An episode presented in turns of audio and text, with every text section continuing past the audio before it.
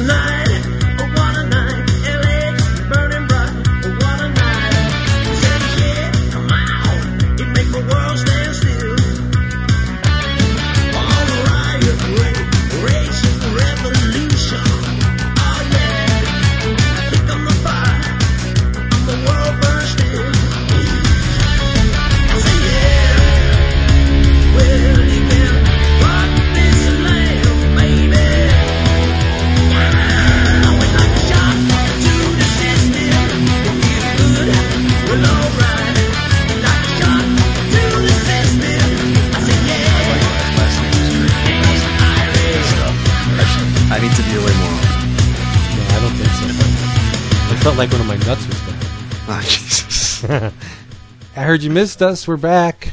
It's eleven o'clock comics. Got my pencil. Give me something to write on. Episode twenty-nine. Here we Your are. Yuengling book.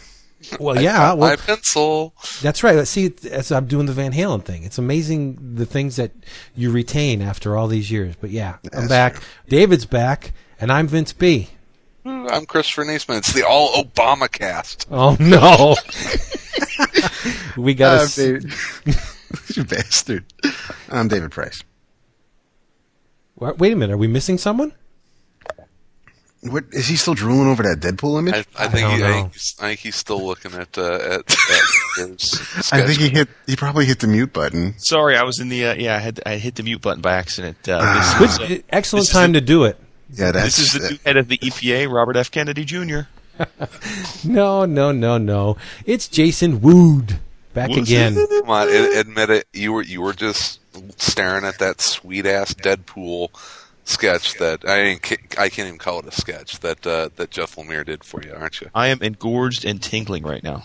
All right, mm. tell tell them about. Let everybody in on the, the deal. What's going on here? Um, uh, Jeff Lemire, uh, artist, writer, creator extraordinaire from uh, from Toronto, was kind enough to come in for the Windy City show a couple weeks ago, and he brought presents for all of the eleven o'clock crew, and uh, and I've been a, a right bastard for not getting them uh, uh, put in the mail yet, so I uh, I emailed. Uh, images, and why don't you guys uh, um, tell everyone what you got from, from Jeff. Vince. Uh, I got a Commandee, my favorite character of all time. Uh, David? Grendel, in the form of Hunter Rose. And, you know, obviously Wood. It's, that was an easy one. Yeah, baby, I got a, a Deadpool, the Merc with the mouth, and I and I got a Hellboy, so it was yeah. awesome. They're they're all absolutely beautiful. Uh, I'll uh, I'll get some better uh, some better images and shoot them over to uh, to Mister Price. We can get them up on uh, get them up on the website. They're on awesome. Fancy, and, uh, yeah. Took this picture on your fancy granite kitchen countertop. It looks like huh? looks like the bathroom though with the tile. I don't know. Yeah, it was on the bathroom floor. Nice. But after I peed on him, oh, the ruin. It's Andy, art. Andy it's Warhol art. would be proud. Just pee on him a little bit. What kind of what kind of guys would be would we be if we complained about not getting our free stuff promptly? That's just True. not. It's not right. It's not right. The fact that you got them for us at all, and the fact that Jeff did them, that's just amazing. Hey, yeah, take, yeah. It was, it was, yeah, such a such a great guy. So I, uh, I hope he had a great time in Chicago, um, the center of the political universe. Okay. I just, you, had, it, on this show, we have a separation of comics and state. So let's just keep it keep it comics and go out there and buy Jeff Lemire's books if you haven't already. They are so true, fantastic. So should we uh, should we get to the, the drink roll call tonight? Sure, sure, we should. Go. Uh, it, okay, Vince, are you, uh, are you drinking? Is it Yuengling? I'm, I'm, yeah, I'm drinking something to complement my beautiful Yuengling lager notebook graciously provided to us by Mister Wet Rats. Yes, I'm drinking Yuengling again. Nothing to be ashamed of. It's good stuff. All right. Uh, Mister Price, what are you uh, sipping on this evening? Uh, I came home and I had some uh, some Italian food, so I figured I'll have some wine to go with it, so I'm having some white Merlot. There you go. And Mister Wood? I am drinking some Lynchburg lemonade. Mmm. Did you make it yourself? Yes. Or? Yes, of Good course. Man. Awesome. So Good for those man. playing at home that have never had the fine concoction, it's basically J D, some sweet and sour mix, a little bit of triple sec, and Sprite to taste. Awesome. Triple sec. That's yeah. good stuff. Mm-hmm. Tasty. And I'm having this week uh, a Black Widow, and that is uh, uh, three ounces of vanilla vodka, uh, two ounces of uh, espresso, and a half an ounce of uh, sambuca.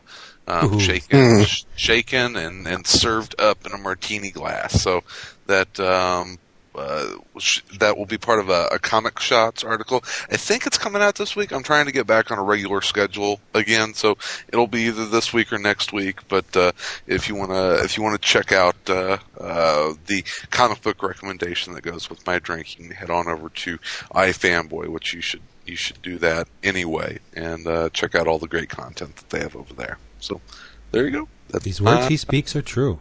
That's anything right. with coffee in it's good. I, I, I like I like alcoholic coffee drinks. This is a little this is a little, little odd though. With the I, I don't know about stamp. anything. Coffee enema. I'm not thinking that's a good thing.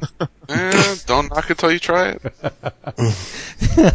Speaking of enemas, okay. Well, while we're on, while we're on the subject, I remember a little while back I did a uh, piece on Ghost Talker's Daydream Volume One. I was kind of middle of the road about it. Yeah. Vaguely. Ma- it's it's a manga, so you were probably, you know, it's there printed on death paper as far as you're concerned. So, but I did. I was kind of middle of the road on it. It wasn't so great, but it had a lot of potential. I got the second volume, read it. That potential's being realized, and there's a a, a sequence in there with an enema. Really cool, really hot sequence. So, if, if you're into bondage, enemas. And who isn't? Be- right. Uh, you know, beautifully rendered uh, manga babes. Uh, get the second volume, Ghost Talker's Daydream. It's it's obscene, excessive, brutal. It's nuts, but you got to get it. It's very good. So let's get into the regular comic talk here. I just think the thing about the enema just got me all, woo, perked up my ears. I'm sorry. This Deadpool sketch that, that you that you have bestowed upon me via Jeff Lemire is, has made my saved my comics week because, as you guys know, for a few weeks I was talking up the Wild Pig sale, mm-hmm. and I was looking very much forward to it and was all set to go and oh, buy some yeah. comics and trades. And what happened? Babysitting fell through. It's always the case, man. Usually it's not a problem, but my wife had a baby shower to go to for one of her good friends and kind of far away from us, so there was no way it would, she had to be there at noon, which is exactly when the Wild Pig sale starts. And although it's an all weekend sale, you really, I think, got to be there at the open because that's when, you know, all the inventory's there. It's first come, first serve. So I uh, got to wait at least another six months before I can get my hands on some fifty cent, fifty percent off goodness. But this uh, this Deadpool makes up for it. There you go. But I mean, when you think about it, how many comics do we really need? It, it we buy so much. To begin All of with. them? Well, yeah, I know, but he, you can't you can't really be down on the fact that you missed a sale when you have as much as you do. I mean, I'm sure you'll make up for it next time, buddy. Yeah, no, you're right, you're right. Yeah. But you know, it's, it's fifty. It, it, it, normally, there's always comics to buy, but fifty percent off. I mean, you know how we are. We're all suckers. Sure. We're all collectors. That's right. So fifty percent off is is like. You know, it's like slinging crack rock. It's uh, it's too good to pass up. It's like and, a coffee enema. It's, it's, it's something he was anticipating. I mean, it's not like someone called him up and said, hey, you know, there's a sale going on. You want to hit the store? And he's like, he thought about it. This was something he had planned for a while. So I can I can definitely feel that punch to the gut where something you were looking forward to ain't, ain't happening. Plus, uh, for our friend uh, Tiki, Tim Rackrich, you know, he's always on us to support the local comic shops, and I'm usually pretty hard on him about that because I get the lion's share of my comics, as I think you guys do. At least Vince does. Uh, through the internet? The, oh, through the internet. internet. uh, yeah, so So I like to go to Wild Pig because they're an L C S that deserves support. And uh, so, again, I kind of, uh, you know, I did get a chance to give Chris a, a few hundred of my dollars. So he'll have to hang on for another six months and I'll be back in. You'll be all right. Anybody pick up their books today? No. Yes, absolutely. Okay. Great no. week. Couple great of yeses. Especially, especially for trades, it was a great week. Yeah. Oh, yeah? Tell me what I have coming because it'll be in, I have, I'll probably have the stuff coming next week in uh, my D C P. B P R D nineteen forty-six, which if you have not read it is awesome. The uh, um, the Great Experiment in comics, uh, Freak Angels. Yep. The, uh, the trade for Freak Angels mm-hmm. came out today, which uh, I think that'll be a really interesting uh, case study in in putting something out on the web for free and then uh, packaging it in a trade. Uh, the The Last Defenders came out today, which I'm looking forward to reading. I heard some great stuff about it. I like that. Um, and uh, The Unmen Volume Two yeah. came out today. Um, what else am I missing? It's an, uh, Omnibus Tomb of Dracula. Nice. Now we're talking. Yes. Yeah. yeah. there, there was also a slipcased Conan volume at oh, yeah. uh, our local shop. I don't think it was comics though. I didn't really get a, a good look at it, but uh, it looked uh, pretty neat. There was something else too. I can't remember. Uh, da, da, da. Watch, watching the Watchmen came out today. The, yeah, that was that, there. It's a it's a great book of of uh, if you're a fan of Dave Gibbons' art, this is a, a must have. It basically I, I flipped through it and it looks like it has um, tons and tons of breakdown pages and. Uh, original like character sketches, and it, it looks like an amazing companion piece to uh, to the Watchmen, and, and a relatively inexpensive price for a volume of that size and, and thickness. It's like forty bucks, right? That's that's pretty cheap for a book that big. Yeah. But anyway, so, what did getting, you get, Vince? I I picked up my usual stuff, but the D C books in particular, there's something really I don't um, not strange, but it's it was very surprising to me because like. Chris, I've done layout for a lot of years, and what D C has done is they have pushed the D C Nation page back from the, the last page to the second pa- last page. They've split the page vertically, right down the middle. See. Ha- half of the page is the D C Nation page, and half of the page is an ad, which means the last page of your story is now bumped to the in- to the inside page, next to the, the inside back cover. Wow. So yeah, and I, I, I when I immediately when I saw that I said, Mister Price is not going to be pleased with this. Wait, now I'm looking at uh, uh, J S A, which came out today. Uh, and unfortunately, it, that was not one of the ones I got. Okay, it, they did it to Terra, number one. They did it to the Adventure Comics special with the Guardian. Well, I got that. Mm-hmm. Hold on.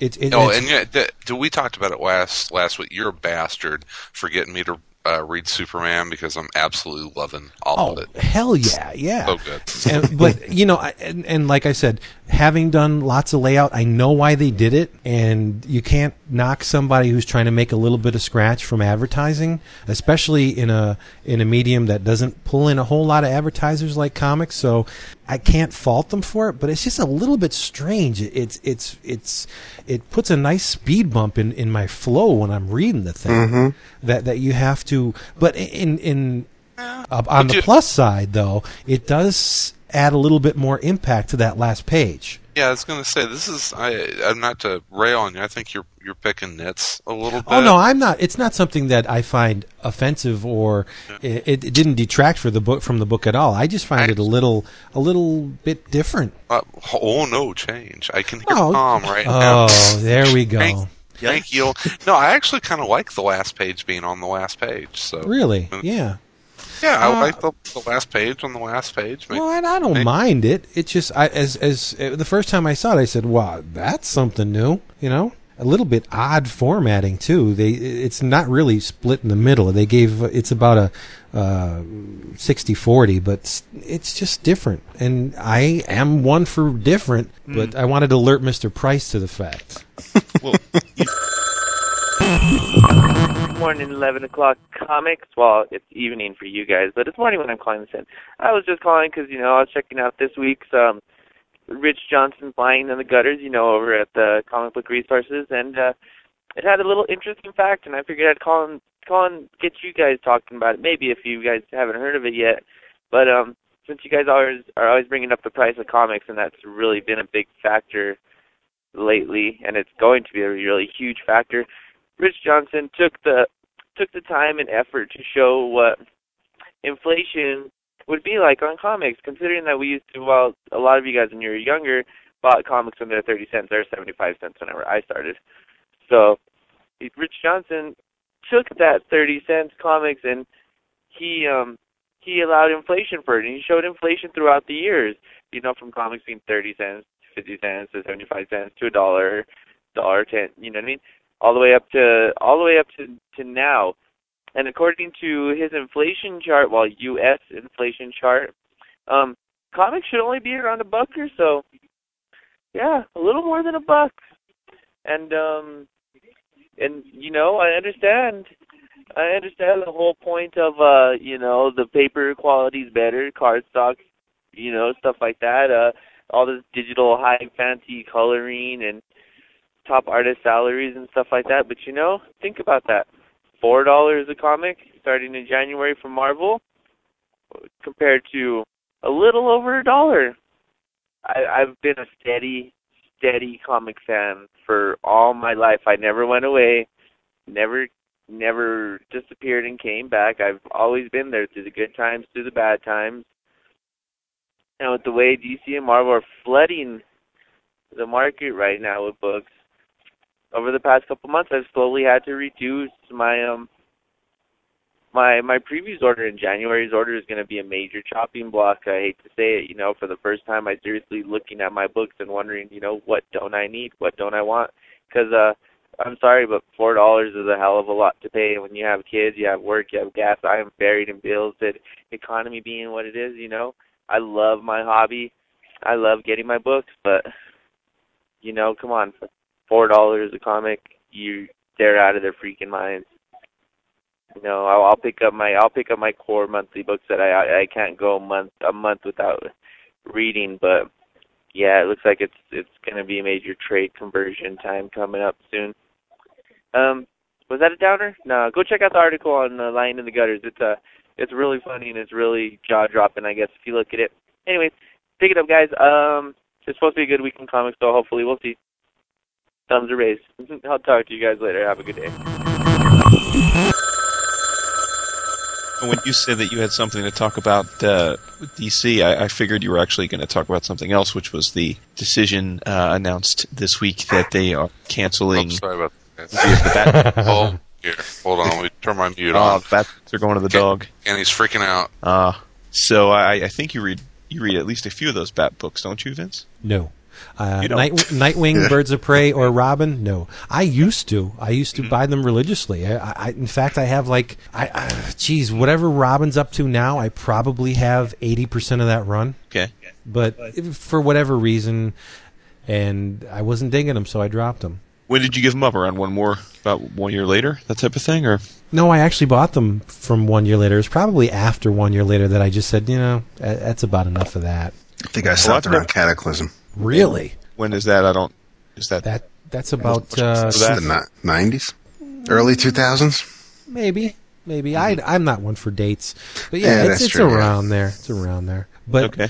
Yeah, so the decision to drop to cancel Nightwing, Robin, and Birds of Prey, I think it's a very good move on their part. Well, I'm with you in that I think we were on the same page with this and, and jumping to the conclusion. I mean, we have no we have no factual basis or no confirmation that our, our view of what's going to happen is going to happen. But clearly, Fabian Nicieza and um, Peter Tomasi were, I guess, interviewed by C B R t- this week, and they confirmed that uh, they were told at the start of their writing gigs for both of the books that those books would, in fact, be canceled um, as, I guess, a uh, part of a what looks to be a Gotham rebranding after what happens in Batman R I P. So, um, so I think you had said, and then I didn't see that, and I kind of posted a similar thing that if they use this as an opportunity to launch, say, like a Gotham anthology, which is either yep. you know two or three times a month, with that you know just kind of takes revolving stories and, and focuses on all the different uh, Gotham characters, I think that would be fantastic, and I, I, it's a book I would buy, and, and I don't, oh yeah, I don't buy much in the Gotham, the, the Batman universe uh, on a regular basis, so that would that would excite me. Now, whether or not they actually plan on doing that, I guess remains to be seen.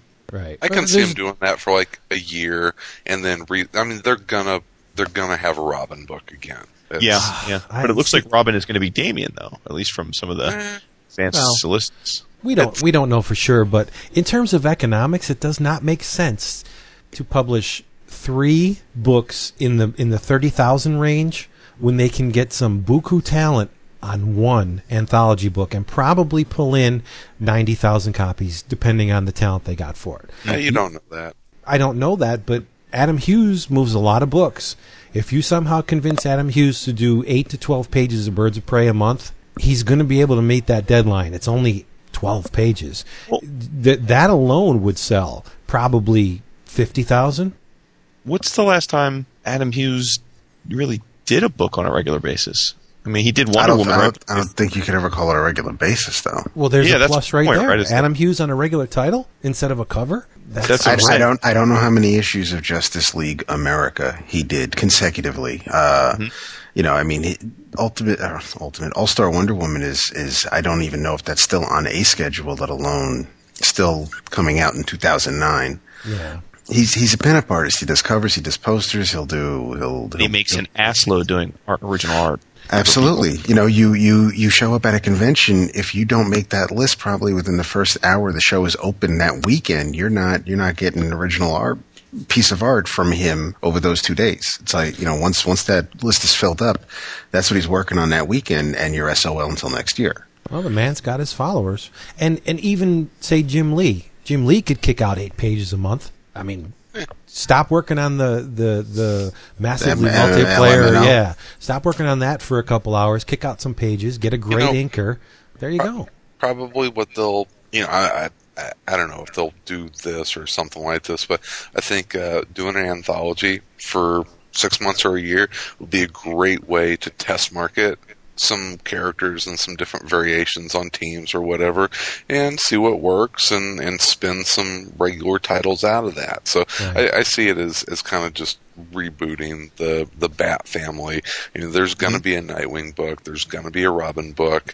There's a lot of Birds of Prey fans out there that would go back to that book, and by rebooting it or changing the team up, you know, it's uh, Oracle is a pretty important character in in the D C U, and I think that Birds of Prey deserves to have a book. But I mean, it's just. It, It gets to it gets to a number point that unless you're action or detective or Batman in your D C book, you kind of have to reboot them every once in a while. It's you know it's kind of hard to feel like you can jump into a book that's at you know number you know one twenty-one. Yeah, but I mean we all see the way the wind's blowing as far as the price of comics. Uh, in fact, Carlos Cordova sent a, a phone call in this time talking about just that. What are we going to do when it gets to three ninety-nine an issue?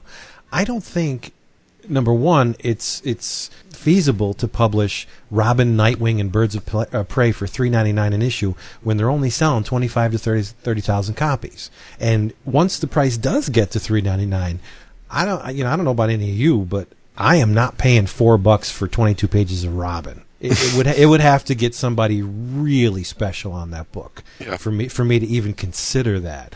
And and the same thing with Nightwing. Great character, but a four dollars investment for Nightwing? I, I'm not I can't see it. I just if they, they, they pieced it out where they got some really hot guys, just uh, fan favorites, proven sellers, eight pages and, well, like Wood said, maybe three times a month, which is good, but then they'd have to rotate stories. And I don't personally want to see that. I would rather wait for the third week of every month to get a sixty-four page anthology than three times a month where I the main story would switch every week because the other, the other artist was, you know, had to finish their pages right. in time. So, see, that would bother me. And then, and they could time it so that week one you have Batman, week two you have Detective, week three you have the anthology, yeah. and yep. and this way there's a Bat Universe title pretty much every week for the month. Yeah, somebody in the forum suggested making Detective the anthology. I don't think that's the way to go.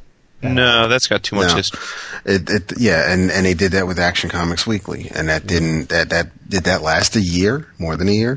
Uh, not much. Well, no, but then what, what was the joke? Is that they always said that should have Weekly. Been spelled yeah, yeah. W E A K. Oh, it's it's not that bad. There was a lot of good stories that came out of that.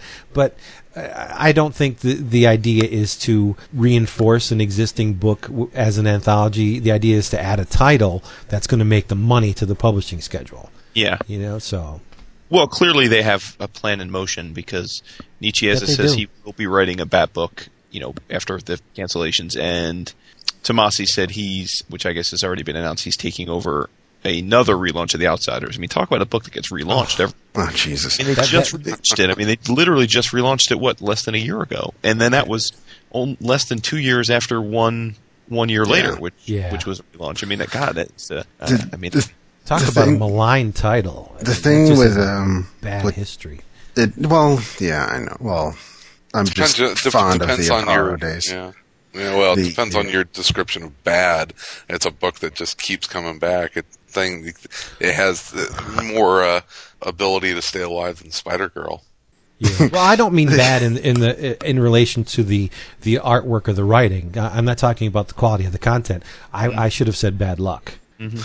The the thing with Detective, I think it's it's like Wood said with the history. This is this is a book that I think for I don't think Batman has not been in an issue of Detective, and I don't know how long. So to turn that into an anthology where Batman may not appear in every issue, it's it's really not going to work. Just from the historians or the people that are really into those statistics point of view, but with an anthology, we already know Batman you know, people. You put, just like Spidey, you put Batman in a comic book, people are going to buy it. So mm-hmm. if you do an anthology where either you have a hint of Batman showing up, but you have, I mean, Gotham corner of the D C U has a lot of good characters. I mean, hell, you know, you could read Gotham Central and you know, I mean, I don't know, aside from Renee and Crispus, I don't know what happened to the rest of the, um, of the detectives in the precinct.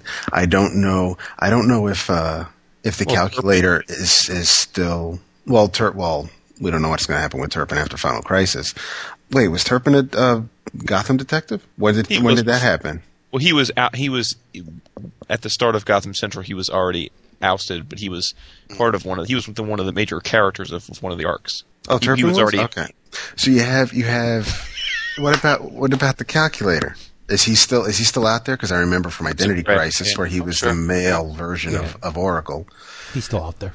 He's okay. in Birds of Right now, yeah, and, and we can pull Will Pfeiffer back to write some Catwoman. There you she, go. Uh, and get Jim Ballant. It, she she can't sustain a, uh, her own book for three ninety-nine, but hell, for eight pages or twelve of Will Pfeiffer Catwoman, I'd buy the book on that alone. And if um, they do it, if they do it with Batman, they can do it with Superman. They can do it, and then they can branch out to the rest of the D C U. So you could have a Justice League anthology, and then have some of the lesser selling books that the characters from the J L A star in can be on the flip side of those books. I mean, we've talked well, about well, anthologies do- for years. Yeah, they're kind of doing that with Superman now, to to an extent, with the new Krypton special, the Jimmy Olsen special, this Guardian thing that came out today. So you're seeing a Superman book or a Superman-related title at least every week, sometimes twice a week. So. Yeah, yeah, I'd, I'd love to see them, you know, put out bigger, you know, bigger issues. Uh, for a decent, you know, decent price point, and be able to get a lot of story, and you know, not even necessarily sell them in comic shops. That's there you go. That's a good idea. Mm-hmm. Yeah. Yep. So, yep. Yeah, I think it'd be cool. So. And while we're on this subject, did anybody read the Guardian special? I uh, picked so. it up. Hadn't read it yet. Okay, uh, that's great. Yes, I will not say anything plot wise, but it does take a very strange and surprising turn. Hmm. Yeah. That's one. There's a character that pops up uh, almost incidentally it, it, within the, the narrative, and it's like, holy crap, what does this mean? And it, it's really cool. And chalk it up to, to Robinson. The dialogue is tight. It's so believable and so well rendered. It, you would actually think you were listening to two characters just conversing. It's it's very real. I loved it. I, it was the the best thing I read so far this week. Didn't read much, but it was the best thing out of all of them. Yeah. When so what do we got? What are you guys reading? Oh, this, you have a question?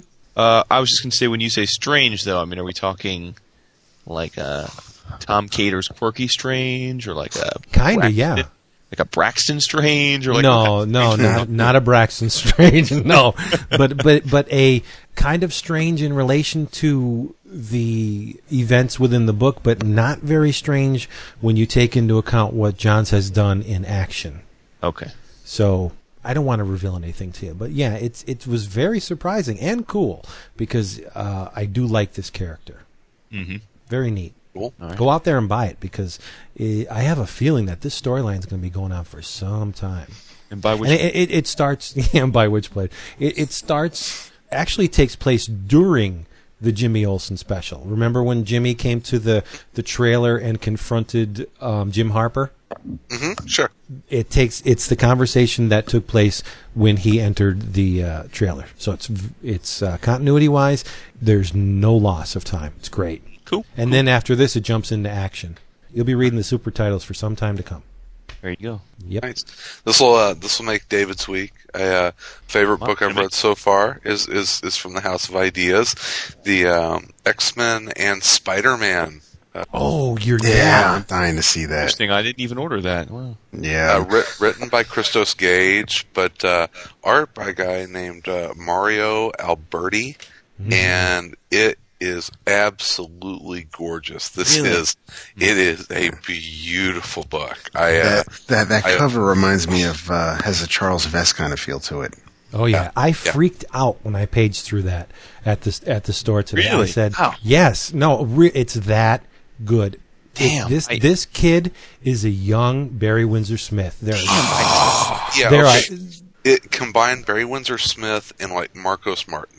Oh yeah, yeah. But dude, it, he doesn't you know, have the, the heavy line that Marcos has. Uh, it, it's it more of a very lyrical. No, what, what beautiful? What yeah. it's it's a miniseries, so for me, it's a hardcover or or a trade. Yeah. You know, whichever yeah. collected edition it comes out in, yeah. because it's a trade, it automatically goes to a, to a collected edition for me. So yeah. I'm not sweating it, but I'm yeah. dying to see it. But there's yeah, one I mean, reason aside from the fact that the artwork alone justifies buying this in hardcover because it is phenomenal, but it's three ninety-nine for twenty-two yeah. pages. Yeah, because it's so a mini. Like, yeah, yeah, no way. You know, if you're going to pay three ninety-nine for a single issue, wait for the hardcover to get a durable, you know, a multi-read book. Right. Because right. It, this thing, I, I guarantee you, and I, I hate to pump something up because I know your taste, but you, I, I'm pretty confident you're going to like it. You will go back to this book for many years. It is gorgeous. Wow. That's big talk. No, it's not big. Chris, no, I mean, it's uh, got me excited is what I mean. If you yeah. uh, if you like uh, X-Men First Class and, and what they're doing with Spider-Man these days with uh, you know, if you like the old school Spider-Man stories, it's it really is just this really nice, nostalgic step back into time, into the, you know, right after the X-Men and Spider-Man had, had met their first team up. Um, you get some, some classic X-villains, um, uh, class, classic uh, Spider-Man villain. It's just it, right out of out of the early era of both of these books. So it's got a, for old old school comic fans, there's a really nice nostalgic feel mm-hmm. to it, but uh, you know, it's Christos Gage writing, which you, you can't beat, and uh, yeah, and this uh, this Alberti cat is somebody to watch. There's a there's also some really uh, some really fun uh, jokes in there about uh, about modern comics that you'll that you'll catch. So. Yeah. Well, I, I was paging through it, and I actually disrupted the comic book store because I, I there's there's a page with Spider-Man villain A and X-Men villain B on the same page, and I'm like, oh my god, how cool is that? You know, you, and, you just you, you came a little in your pants. No, no, I have a problem. I don't, I can't. But yeah, I'll tell you, no, you know, it, just I start after twenty-five years, I decided to start using a little restraint and not ordering random one shots and and. Mm-hmm. Uh, and you know, miniseries that, that may or may not be in continuity, just until at least I hear something about it, and then the, like within the first month of deciding to do that, you guys come on and tell me that I'm missing out on this genius book. Uh, I'm living. I'm going to sit down and pay full cover price. But that's we, the thing. That's why we're here. I, I saw the cover in the Marvel previews, and I was like, wow, that's pretty tight. I like that. It's a very, very nice image. If they had put a piece of the sequential art in the Marvel previews, there would be no, I would have, regardless of the cover price, well, and when we order, we get a discount, naturally. For the discount, I would have ordered this in a second. Well, let me ask you something. There would have been no stopping me. You, you've talked a couple times so far tonight on the idea of three ninety-nine comics. Mm-hmm. And uh, you have for a long time. In fact, one of the first times you and I ever really had a conversation which is probably about two years ago, was on the notion of, you know, the inevitable um, uh, increase in comics pricing, just a matter of, of when, not if. Um, but it occurs to me, you know, I, I posted something um, about, uh, you know, Marvel reported their earnings, their Q three earnings, uh, and in my opinion, because of the relative bleakness of them, I, I think um, the, the time of three ninety-nine comics as a regular is, is even closer than I would have thought. I think it's probably very, very soon to, to come. Um, at least for books they think they can get away with it on. Um, but I guess the thing that I, I, I'm puzzled by, um, and it, it, it relates to something that you've just talked about, is the notion of, of hardcovers. Um, it seems like more and more Marvel especially is putting out hardcovers as collected editions, and it seems like a lot of people like them. I, I certainly like the way they look uh, on the shelf. But it occurs to me that, number one, people aren't making the connection. I'm seeing a lot of people out there say, "Well, you know, if they raise comics to three ninety-nine, I'll just I'll just wait for the trade more. I'll, I'll buy the hardcover." Well, uh, I think people are out of their minds if they think that if Marvel and D C start putting out more books at a three ninety-nine cover price, that they're not also going to have a commensurate raise in, in what the trades are. Oh, so, oh sure they yeah, are. Sure they know, are. That's just basic economics. So, so I don't I don't quite get that. You know, I think people are a little disconnected there. But secondly, even right now, as much as I like hardcovers, I I have to say, um, for things that I think are going to be evergreens or real classics, I love a nice hardcover, even a slipcase. I think it's worth it. But for, you know, just the standard, you know, well-written trade of an ongoing series, I, I don't quite find it very appealing because the hardcover price is essentially f- full cover price. I mean, I'm not really getting any kind of volume break for that. So I, I, I guess I'm curious, especially, you know, it sounds like you're okay with hardcovers, Vince. And I, yeah. I guess my question to you guys is, does the price point not bother you? And if it doesn't, why not? Well, is it can I interrupt for one second? Sure. Let me just... The reason why I say this, and I don't think we can overstate the importance of this entity enough, is D C B S. I will go for a hardcover because I know that nine times out of ten, it's going to be knocked fifty percent off. So that's okay with me. If I had to pay full price for it, I may think twice, depending mm-hmm. on what it is. But, I mean, we but get a, a, a very, very healthy... For monthlies, though, so the, the net economic impact to you is the same. With yeah, me, you know, see, I don't think that way. Numbers are like so alien to me. No, but it, you're right. I, but no, I, I I will kick out uh, fifteen bucks for a hardcover, easy, because that's what we're used to paying for trades. Yeah, I, it's it's it's the lack of ads for one thing, okay. And generally with a hardcover, I have yet because I have yet to have the, the only exception I can think of. Might be the Morrison X-Men omnibus, but every hardcover I have is filled with extras, whether they be variant covers or sketches or it, like the Agents of Atlas hardcover is the perfect example of what you of, of what, what all hardcovers should be. Not only do you yeah. get the six issues of the mini, you also get the first appearances of all of these Golden Age characters. Yeah, Gorilla so Man, bought, Marvel yeah. Boy, you know, I mean, so you have You have it, and you're not going to be able to buy these issues for the cover price of the hardcover at full price. No. So that they're including all of these. They're including an interview with Jeff Parker from C B R, and that alone makes it worth my while. The, the, the Morrison X-Men Omnibus, I think, might have a couple of uh, Wizard covers or mm-hmm.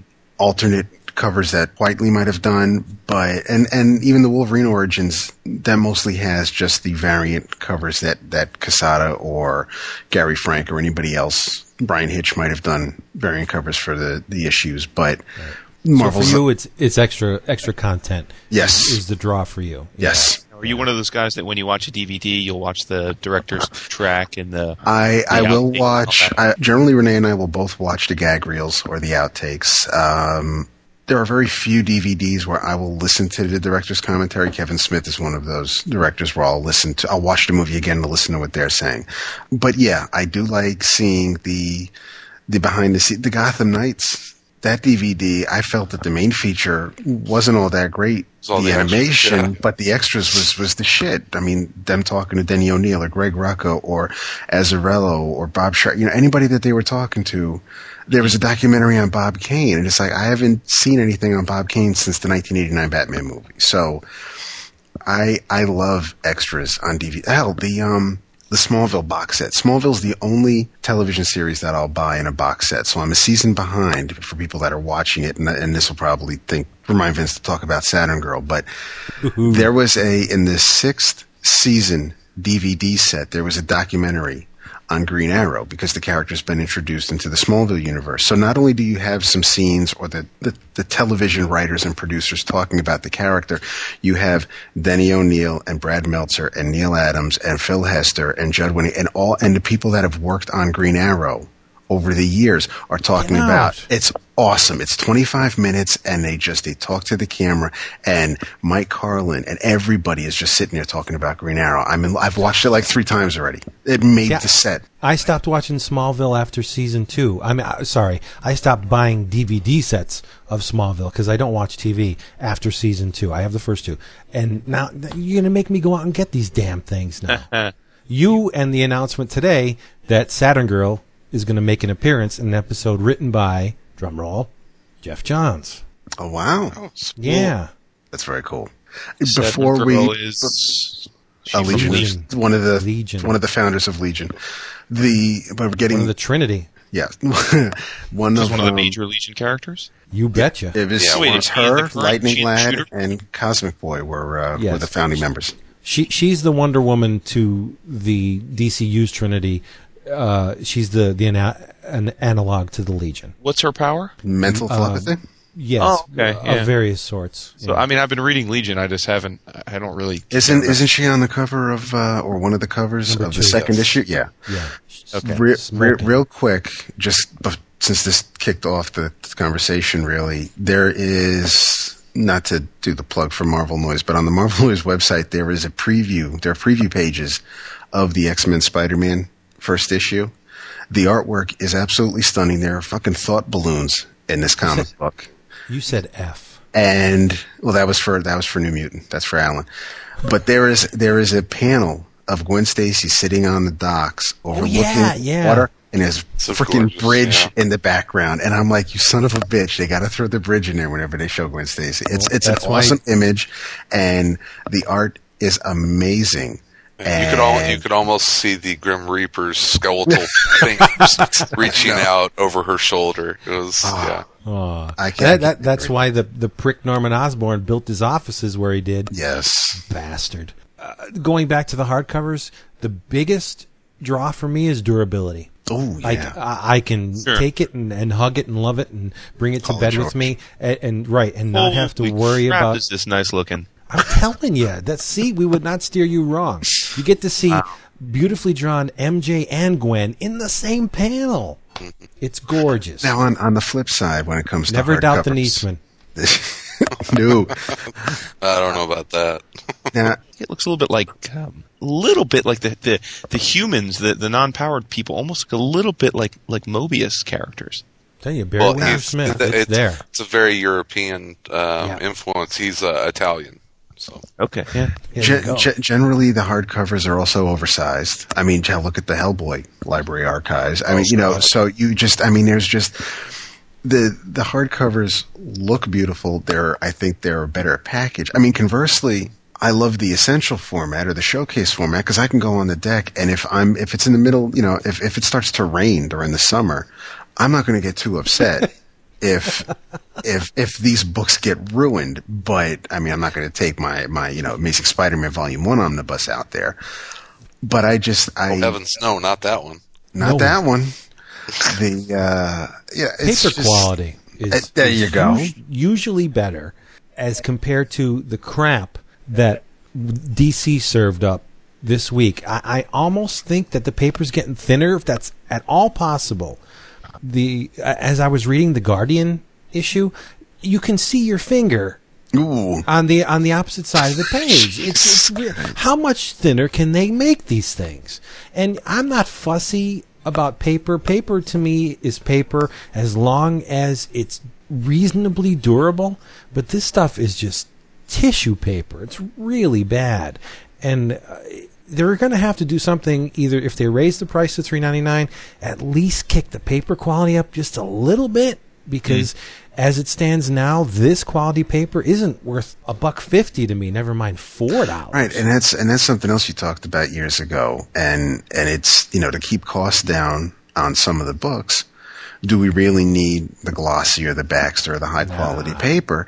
But and, and I can see, you know, from an artist's point of view, depending on the colors or the inks, if they're going to bleed through, if it's going to be muddy, if you, but if, if you're going to have this kind of paper, then, then yeah, then, then you need to knock the price down. I mean, be, being inside of the production side of, of periodicals and print, it really isn't going to cost them any less to print on cheaper paper, because paper, basic, uh, this kind of paper of greater quality probably is going to cost them about the same amount of money to print uh, as they're they are printing on the stuff now, right, Chris? It really is not going to make all that much a difference. Yeah, it's all it's all volume stuff, right? But you know, it's, you see, here's it, the deal. I mean, that, that's one. I mean, paper paper prices are going up right now, but and th- this is a uh, very prevalent attitude in all businesses in our country, is that, okay, sales are down, let's kick the price up to make our profits the same, and Wood's going to definitely inject into this, and I want them to, because I don't know all that much about it. it. And we've seen it happen with the recording industry, where C D sales were down,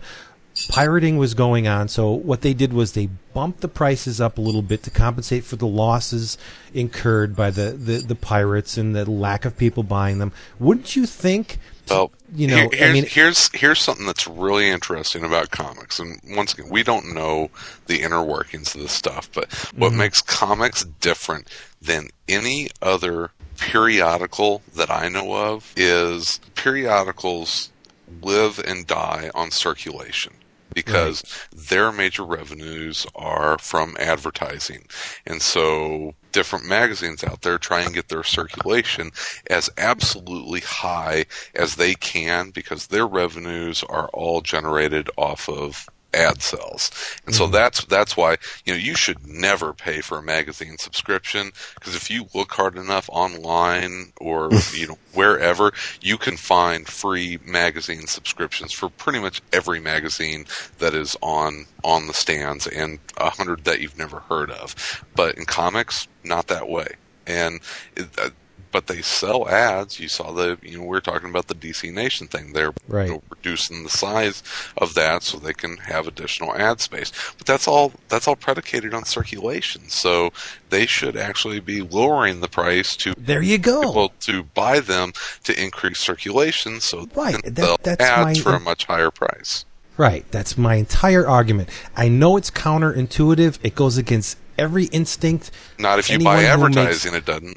Well, I mean, I'm talking about the people who see the numbers, the, yeah. the, that that final arbiter that determines if we if the business is doing well or not. It goes against what they think should be. I mean, sales are down, raise prices to compensate.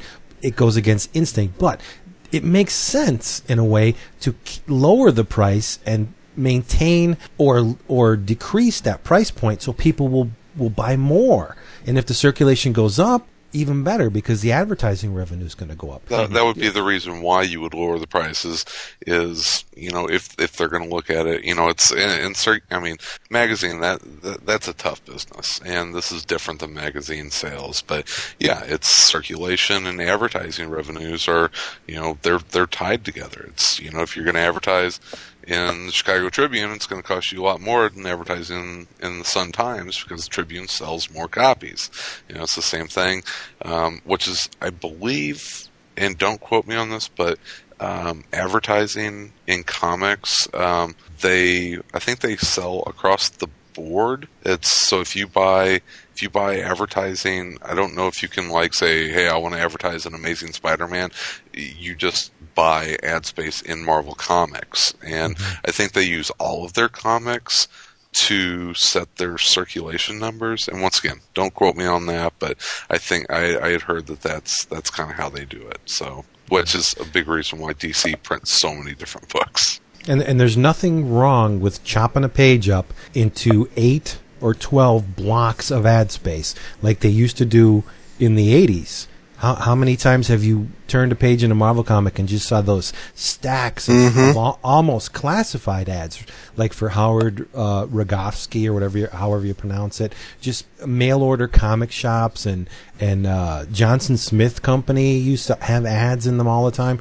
Let let's get out there and start selling ads to everybody and his brother. My shop, my comic shop dot com. Why do we never see ads for My Comic Shop anymore? Sell them a quarter page. There you go. Even chopping up full pages to various advertisers. Hell, in the sixties, and, and you can even check that out in uh, Showcase Presents, the trades. You, D C used to, at the end of the uh, the first, the you know, you would have you would have the two, three stories in a comic book. So at the end of the first Green Lantern story, that would end like, you know, you'd have two panels at the top of the page ending the story, yep. and then the rest of it you'd have a D C house hat, and it's you know, so it Probably doesn't even have to be a full page yeah. for a yeah. bunch of people. You just have where the story ended, that'd be the last panel, and underneath that there'd be an ad. I did newspaper layout for a lot of years, and I can tell you from experience, a publisher will not blink to chop a story to make room for an ad.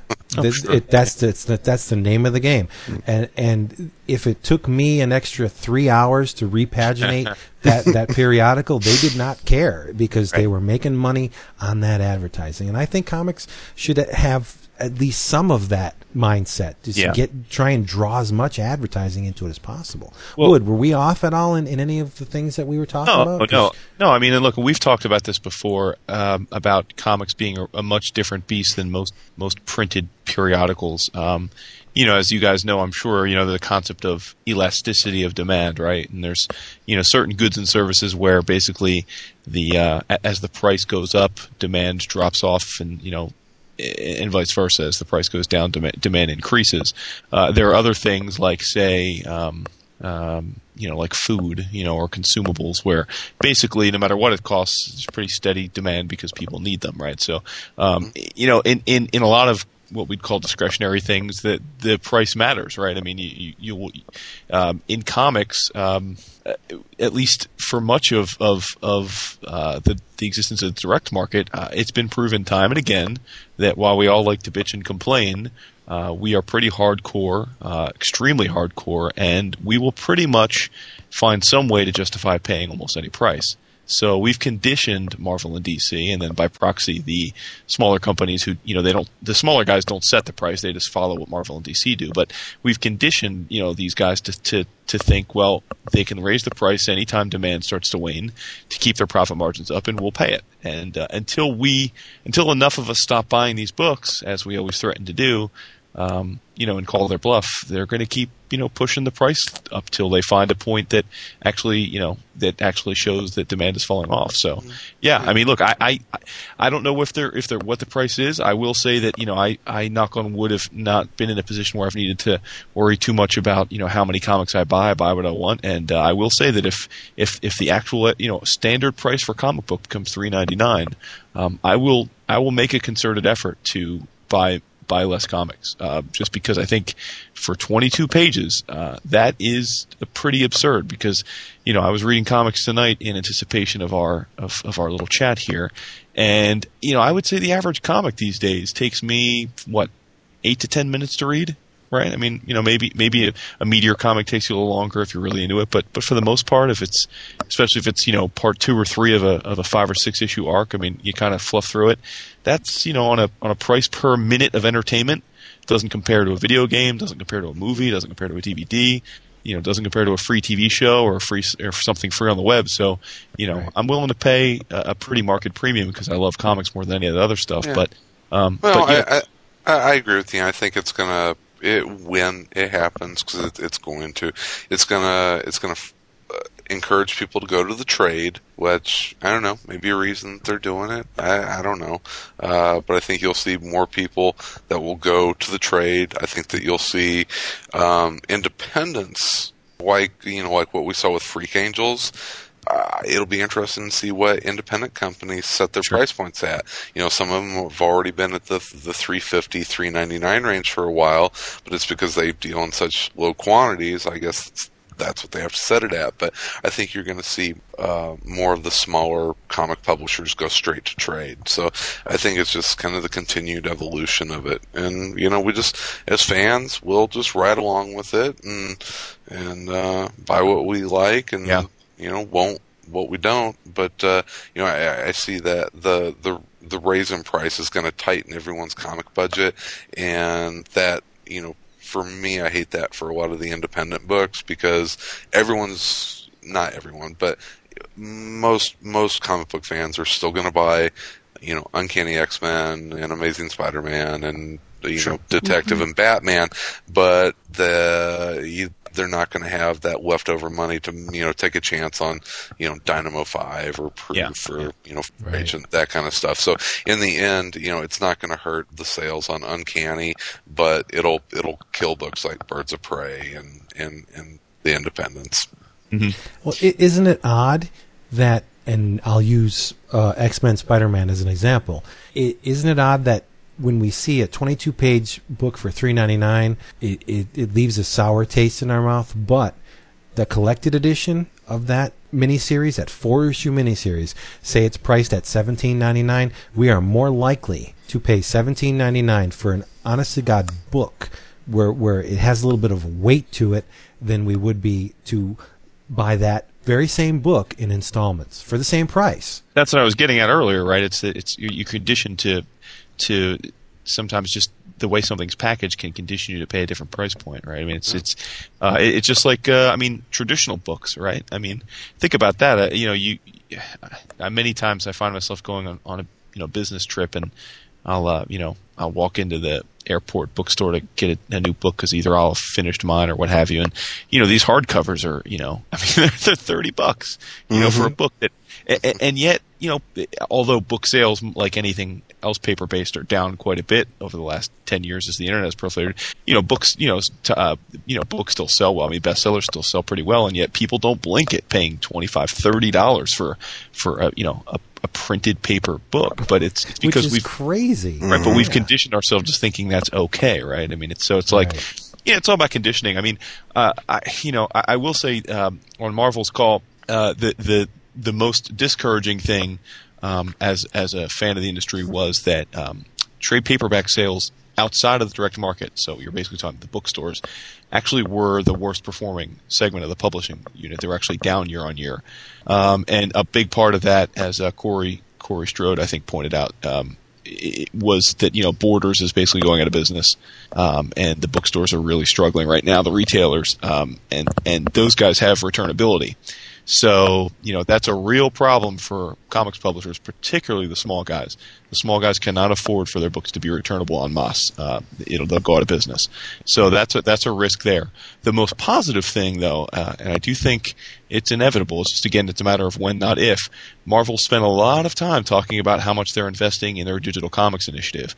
Um It's not a big amount of money for Marvel as a whole. They're a pretty big company, but they're spending. They, they're going to spend six million dollars this year. They've spent about four so far. They're going to spend another two. They're going to spend about six million next year, and another four to six million in two thousand ten.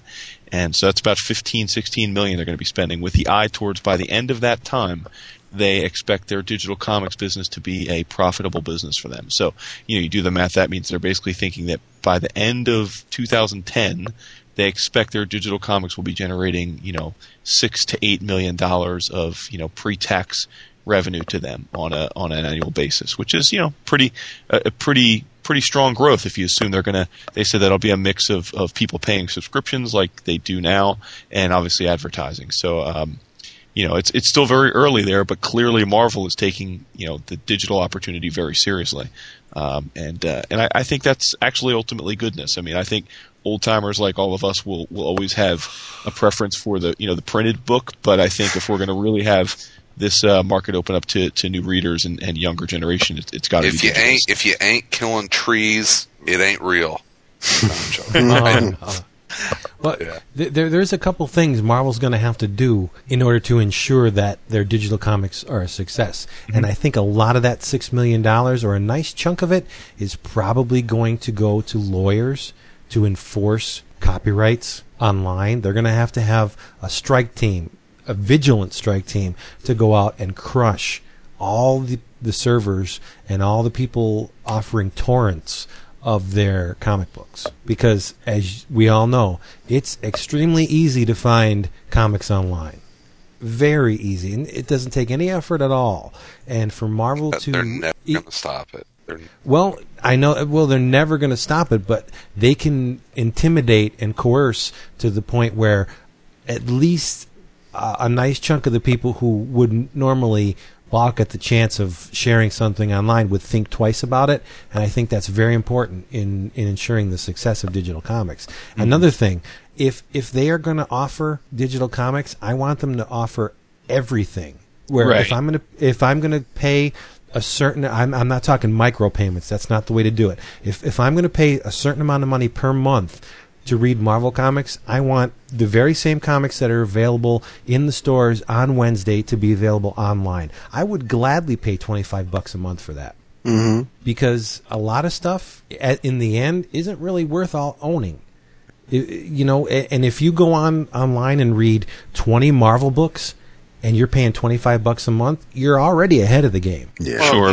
You know, going back to what you had said about, you know, tracking, hunting down the, the pirates and, and all that kind of crap, um, you know, I, iTunes was a great model that, that mm-hmm. showed that if something is is convenient and easy to use, people will will pay to use it. And I think that Marvel is, you know, trying that model kind of with, with what they have online right now, and putting everything in a, in a central location. It's easy to easy to access it and, and easy to, to view it. I don't, what I don't like about it is that you can't uh, you can't download what they what they offer and take it with you. You know, it's, if you're hopping on a plane, you can't, you know, read Marvel comics on your laptop. It, you have to you have to have a live internet connection, and that kind of blows. But uh, you know, they'll they'll find ways to, to make it portable. That's right. And and how about a kickback where if you have a certain user number that you get when you subscribe to the Marvel online program, and you can use that user number to say eventually buy the trade at mm-hmm. a reduced rate. That that's yeah. I would do. I would they're do already that too. Yeah, they're doing that, to be fair, now. Um, oh, they are cool. Yeah, I mean, cool. I, you know, Marvel D C. I'm, I'm a subscriber to Marvel D C U, and um, you know, there, there's still kinks that they have to work out. Um, it, it's it's as annoying as it is pleasing to me now, in the sense that the, the catalog is still very sparse. Um, they'll often have, you know, the first, say, two issues of a mini, but nothing else. So obviously they're doing that to whet your appetite so that you'll go out and buy, you know, the trade or whatever. But but to their credit, there are certain things they do well, and what you said, Vince, is one of the things they do do. If you, you know, pull up an issue, even, you know, whether it's, you know, something like Amazing Fantasy or, or something that just came out, um, pretty much when you get to the end of the book, um, and at the bottom of every page, there's a very, you know, a link directly to, um, you know, to collected editions that that um, you know that that story can be found in, that if you want to order, and and also um, usually there's a link to, you know, um, local stores, you know, L C Ss that uh, you can either have your account set up, you know, with your, you know, pre uh, you know, cookie that has your zip code embedded or whatever, or you could just type in your zip code and it'll, it'll give you stores where you can go buy the book. So, you know, they're doing that well, but but again, it's kind of one of those things like it, it's still, you know, they can they could do better. It, it could be more seamless, certainly. I think it's all about making it as effortless for the consumer as possible. Yeah, yeah. Like something the music industry totally ignored, where I can jump online and download a C D in about ten minutes, where if they price their product reasonably, where I can run to Borders and pick up a C D for eight ninety-nine, it's going to cost me more time and effort to download that C D, burn it to a, a disc. It, you know, it's it's my materials, it's my time. Whereas if I'm going to jump in the car and go get it for a reasonable price, I'd rather do that, and it makes more sense to me to do that than than to waste my time trying to find these things online. Well, yeah. I, I, th- I, I think I think kind of, and it's hard, you know, it's easier with music than it is with comics, but you yeah. know, eliminating different layers of, of, of who's getting their take, and you know, I, I love what Radiohead did. That oh yeah, and mm. I had absolutely no problem um, buying that album online because I I enjoy the band and I appreciate their work, and I felt like I was paying them directly for for their product. And you right. know this um, you know this Freak Angels um, thing that came out today. Um, I I enjoy a lot of what Warren Ellis does. I I, I enjoy the artwork of this series that, I, that I've seen online, and I think that's a great model to put that out online, let people try it out, and then put out a trade. And I hope that if people if people like that model, whether you like Warren Ellis and Freak Angels or not, you know, I encourage you to, to pick up the trade, because if that does well, I think you're going to see that more and more in comics. And I think it's a it's a great idea that uh, I, I hope it takes off, because mm-hmm. you know, I'm running out of room in, in my long boxes. Yeah, you know, I, I'm, I'm I'm sick to death of, of long boxes and bags and boards. I mm-hmm. I yeah. want stuff to go direct. direct Me too. Trade. Yeah, I was thinking that ex- the same thing. Reading the, uh, the books I got today. It's just, give me a book, you know, where I can put it on the shelf, go back to it. Uh, the, the floppies are, they're wearing out their welcome with me. Mm-hmm. Uh, and uh, to say uh, something about Freak Angels, Freak Angels is not Ultimate Fantastic Four Warren Ellis. It's Transmet Warren Ellis. He He's in the groove on this. Yeah, he is. On this story. Yeah, it's really good. Let's talk about a little comics. Yeah. Uh, the, the actual art form. How about that? Do it. How many of you guys are buying Terra? I am, but I didn't Wait. get... Uh, or actually, when did they come out? This week or last week? Issue First. number one came out today. Uh, I'm getting it, but I I, have, I will not get it until next week. Written by Palmiotti and Gray and drawn by the the wonderfully, disgustingly talented Amanda Connor. I'll oh, say. The cover is one of the sexiest things I have seen in a long, long time. Just and, and the thing I like about her women is... they're sex pots, and mm-hmm. the cheesecake factor is way high, but they have this innocence about them. Mm. It's it's almost like a, a combination of a centerfold and one of those paintings with the onion-headed kids, you know, that you see in, in cheap motels where they have the big, just the, these very soulful eyes. I love her work, I really do. It, it's a it's a good issue. It was it was lighthearted yet fun. It's and a new Terra, right? Completely new character, yes. I don't know how to answer that based on the last page. Okay. It, it, as, uh, as far as you're concerned, it's a new character, but she does have ties to something else, and that's well, all I'm going to say. T- Terra's continuity as a character is almost as confu- almost as confusing as Hawkman. That and and on top of that, I think that Palmiotti and Gray actually wrote this right after the Judas Contract. No, it's, but but they they've seriously been talking about Terra yeah. for three yeah. years. I think this book has been has has been in, in production in one mm-hmm. form or another, and it keeps getting put off. So I mean, the actual story may be like three years old. Sure, it's well, been on the cover, shelf for a while. Yeah, Long I was going to say that that cover art that uh, you're referring to, Vince. That I remember seeing that. I mean, it seems like it was at least a year ago. It might be in a longer mm-hmm. issue of, of Back Issue magazine. Uh, Back Issue was doing a uh, a feature on uh, the Titans, and uh, and you know, put some cover art uh, that I think it's it actually is this cover art of uh, of of the new Terra, saying, you know, coming soon, a new Terra book. But yeah, so it's, it's been and, a while. And look look at the pose on the cover. Connor is really she's a thinker. The the the weight is on the well. Looking at the cover, the weight's on the right leg, so the right leg is more muscular and thicker than the left, and her her hip is is raised to the right, but her chest is drooping to the the left based on her her pose. It, it's this is the way this character would look in reality. Mm-hmm. She's got all the, the, the gravity and the and the down. It's just, I have nothing but respect for Amanda Connor, and when you see some of the panels inside, whew. Good God. Hmm. She, she's got a bikini cut on her costume, and it's just like, ooh, man. Well, so how was the, how was the comic? Was it? it it did exactly what a first issue should do. Mm-hmm. There was the requisite amount of action. There was the reveal of the villain and the origin of the villain. And uh, towards the last couple pages, there was a teaser um, of a larger story yet to come. Mm-hmm. Cool. And Power Girl's in it. Oh, there you go. So cool. Yeah, Doctor Midnight's in it. Um, you get some kick in action with these insect type creatures, and then there's this lava type uh, tiki dudes. It's it's a lot of fun. Mm-hmm. A lot of fun. And the expressions uh, on the characters are great. We, when when they're when they are excited and angry, you feel it, and when they're sad, and in Terra's case, case there's one point there's one point where she's so tired she falls asleep in Power Girl's arms, mm-hmm. and and naturally her head is resting on Power Girl's ample bosom. So I was like, yeah, bring it home. Yeah, it's it, it was a really really enjoyable first issue. A lot of fun. Shut up, David. I'm good, man. I'm good. Yeah, I like it a lot. Cool. Yeah. So, what are you guys reading? Come on, fess up. Well, I'll give a, a I'll give a thumbs up and a thumbs down to the same writer uh, this month. That is uh, Mister Terry Moore. I, uh, I I am a huge Strangers in Paradise fan. Uh, loved it. Loved every minute of it. Um, was excited being a Marvel zombie to hear that he was going to do some Marvel work. Uh, and then when I heard he was going to be the new writer of Runaways, I was pretty intrigued because I've I've always enjoyed Runaways, or certainly enjoyed the first run of it. Um, you know, I thought it was, it was really well done. And I guess it's what maybe three issues are out now. Maybe it's three or four.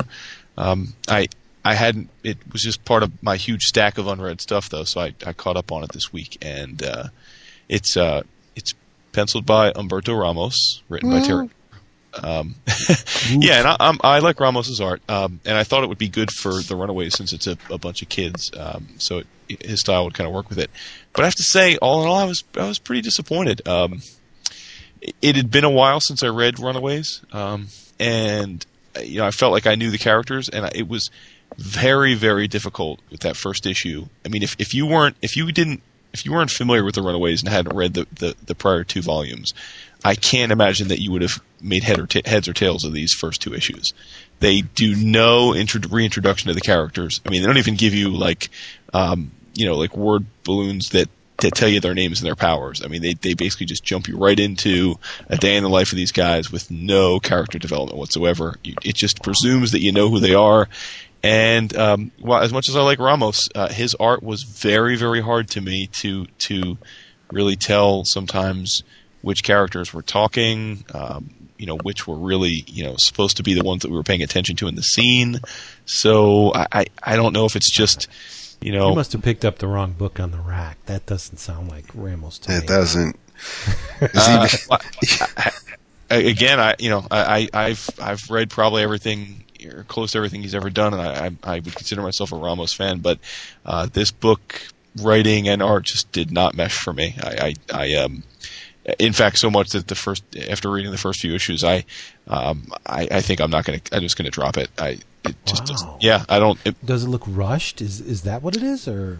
No, it's got a different I, I, inker on it. I think the inker is uh, oh. uh, not Val, but like something Seekus or Meekus. I think it's. Uh, yeah, it's, it's Meekus, Dave Meekus. That's or Mike, it. Mikes. Yeah. yeah. Um, And, and, you know, to be fair, actually, uh, another pro- I mean, I have an issue a little bit with the coloring as well. Um, it's a, it, especially in the first issue, very, very dark, very hard to tell. And look, I mean, love or hate Ramos, he, he is cartoony. And, and I think that mm-hmm. um, I think the coloring can really screw his stuff up, especially if it's too dark, because since it is cartoony, you you know, I, it's hard to, you know, as I say, it's just it's just the the whole package I thought was going to be a home run for me, and maybe it was a case of just I had really high expectations of this one, but after reading those first few issues, I was left completely flat. I I, I could care less about the, the story arc. I could care less about the villain that they're fighting. I I, I really just uh, I, I long for the days when. Uh, when this book was uh, first getting started. So it's kind of lost the magic for me. But as I said, it was a thumbs up, thumbs down. The thumbs up to Terry Moore's Echo, because I, I caught up on the last few issues of that. And uh, and that, too, I think, got off to a little bit of a slow start at first. Um, but I think that, uh, you know, he's in full swing now. Um, we're really starting to see the universe of uh, of of this new series expand. Uh, a lot of interesting characters are, you know, appearing from the periphery, and I think have, you know, if if if this has the kind of of of life um, and duration that Strangers in Paradise had, I think there's a million ways he can go with this. Um, the action's really, I think, well paced, and uh, and, and I, I can't wait for the next issue to come out each month. So thumbs up on Echo, um, which is, you know, is written and illustrated by by Terry, and uh, I have to say thumbs down on Runaways. It's a nice bit of balance there. It's all about the balance. The yin and the yang, Vince. That's you betcha. That's going to be my first tattoo, by the way. Oh, I assumed you had okay. plenty of tattoos. Yeah, me? No, yeah. You're a freak, no. you know. Yeah, Chris, what, what do you got for us? I'm going to make David even happier. Oh, Jesus! Uh, it's not even the, Hanukkah. The Alan Davis um, written and drawn uh, Thor, the, uh, the Truth of History, his, yeah, Truth of History last week. Really, really enjoyable Thor story. If you're, you know, and and I'm. I, Tom will make fun of me this week. I'm sounding like a an old fart again after the uh, the Spider-Man and uh, and X-Men. If you are an old school Thor fan that uh, you know loves the, the Norse gods speak and just just likes the you know old school Asgardian crew, it really really fun Thor story. Liked it, liked it a lot. It's uh, basically uh, um, Thor and uh, and his crew going to um, like two thousand years ago um, Egypt and uh, and you know battling uh, Egyptian gods and that kind of stuff. It was it was it was a lot of fun. So yes, Thor, uh, Truth of History by and Alan Davis art is awesome. Yeah. Can't go wrong with yeah. that. The man. Mm-hmm. The man, no. the myth, the legend. It's weird you brought that up because I forgot to buy that today. I put it off last, last week. Mm-hmm. I was going to buy it today and I forgot. Damn it. It's in my pile. I haven't read it yet. It's gorgeous. Really beautiful mm-hmm. stuff. Mm-hmm. And Mark Farmer, right? Yeah. Uh, oh, yeah. Yeah. Of, of yeah. course. I just, those guys are, are joined at the hip. It's like, honey, move over. We're going to make it really, Mark. It's, it's, it's crazy. It's a, it's a, I remember, you know, it used to be just him and Paul Neary on everything. Right. But it's like, yeah. since, since the nineties, it's just him and Mark Farmer. It's like, cool. I can, and Farmer's just, I mean, Farmer's talented by himself, but Farmer just makes everybody look more smooth and curved and fluid, and he's just—he's an amazing. He's like he's like the Joe next ge- exactly. I was just gonna say like the next generation of Joe Rubinstein, and it's it's it's gorgeous. I love I, I love the two of them together, man. It's it's it's good stuff. Cool. I got something. What you got? And, and it was it was a big surprise to me. I D W's G I Joe number zero. Oh yeah yeah yeah yeah. Yeah, oh, I've heard good stuff about that. Very good stuff. There's three stories in this zero issue. All of the uh, creative teams that will be appearing in the monthlies. Mm-hmm. There's a story by Chuck Dixon, penciled by Robert Atkins. Mm-hmm. Uh, very much in the style of the G I. Joe we've come to know through D D P. And uh, just a very realistic, uh, get the job done style by Mister Atkins, and it, it's it's very, very nice to look at. Mm-hmm. In the second story, written by Larry Hama, art and color by Tom Feister, and, and this is going to be in the G I. Joe Origins, which will be on sale in February. Mm-hmm. The artwork is uh, very much in the animation vein, okay. where you, the holding lines are complementary colors based on what the object is they're holding, like on the faces, the, the lines that delineate the chin and the, the, the cheekbones are of a brownish, fleshish color. Uh, like a, if if a shirt is blue, the mm-hmm. holding lines will be a darker blue. That's uh, that to me is oh, really okay. cool to see. I like that. It, it's a slick art, and the story features the very first meeting between Hawk and Duke. So they're going back to square one. Wow. They're completely. Uh, I, I don't. know if they are ignoring the past or they may do homages to certain things, but the homages will be new events, so it's it's kind of like a what if yeah. G I. Joe in, in a way.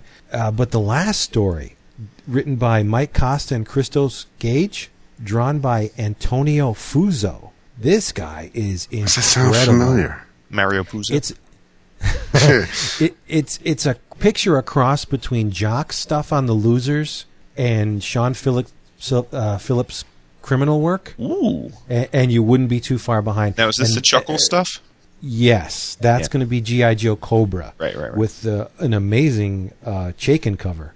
Good Chaykin cover. Good Chaykin, not okay. Bad, not not okay. bad Chaykin. uh, but, yeah, it's it focuses on Chuckles and uh, just his struggles with the the I, from what I got out of the story, the uh, fledgling G I. Joe organization. So, yeah, all in all, for ninety-nine cents... Yeah, damn. Uh, heavy, heavy cards. Well, re- relatively heavy cardstock cover embossed, mm-hmm. and it's got a lacquer overlay on the Cobra symbol. This is a great little issue for a, a buck. It's awesome. And there's a let's say there's a two-page piece in the back where Robert Akins goes into his designs for the the revamped Joes and why the, why he made the, the decisions he did. Scarlet has a chest plate that's body armor, which makes a hell of a lot more sense, mm-hmm. and she's dispensed with the uh, tights and, and now wears uh, fatigue looking uh, pants. Mm-hmm. He took the heels off of the Baroness, which again makes a whole bunch of sense. And uh, then there's a uh, an interview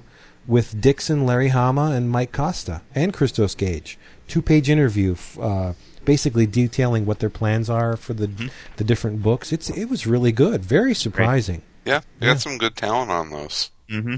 Yeah, Robert well, Johnson, Andy Schmidt is Robert running the Johnson. running the show. You know, former. Yeah. And you know, for those guys out there listening, Andy, I think deserves a lot of credit. When he was at Marvel, he uh, he he was the guy that uh, pulled together the team and oversaw um, the first Annihilation. Yeah, which is mm-hmm. a lot of great Marvel Cosmic books now that that mm-hmm. we, we talk about a lot on this show. So Andy's a, I think a real quality guy, uh, and uh, I'm excited that you know he's he's kind of got control over what they're doing there. And uh, the other, there's actually some other great news about G I. Joe. Uh, it's one of my favorite, you know, when I was first getting into comics, it was one of my favorite series. And um, it's actually not the easiest uh, series to find in back issues. Um, and you can, I mean, not if you're willing to pay, you know, decent, uh, you know, price, you can find them. But but they're not that cheap actually to get, believe it or not. Um, no. I guess because everybody hoards them. So um, Marvel does, you know, Marvel put out a few trades, but they never really collected the lion's share of the of the series, which has always bummed me out. And I was unclear as to whether or not I D W had reprint rights. But uh, in looking at this month's previews, it appears as though they uh, they actually do have the reprint rights to that Marvel stuff. So yep. um, along with G I. Joe number one, which was solicited this month, they solicited uh, a new trade dress of the first Uh, of the first Marvel um, trade, uh, you know, with, with the first, I guess, what, I don't know if it's the first six or eight issues or what have you, but uh, but it looks like they're probably going to be putting out, I hope they're going to be putting out, uh, you know, future trades, because I, I for one, um, have for a long time have been hoping to uh, to, to buy the, the rest of the series in trade. So, uh, so that's good news, too. I shouldn't forget about the colorists, because it's top-notch color, too. The uh, Dixon story was colored by Andrew Crossley. Very moody, atmospheric color, really well done. Mm-hmm. And the uh, Antonio Fuso co- um, story was colored by Chris uh, Chakri. Really nice job. Yeah, um, I, I, I, I D W is going places. He is the colorist on the twelve. Really? Yeah. Oh, is he? Okay. Yeah, Chris, Chris, Chris Chakri. Which is mm-hmm. it started to be really late. What's the story oh, there? Right? Um, eh, it comes out when it comes out. I mean, it'll be. It's not tied in current Marvel continuity, so you know, I don't care. Well, yeah, but I miss it. I, I was enjoying yeah. it. It was coming out every month. so, yeah. yeah. Hey man, it's, it's a quality book. I don't care. I don't care if quality books, you know, take a little while to come out. As long as whenever they come out, they the, the quality stays high.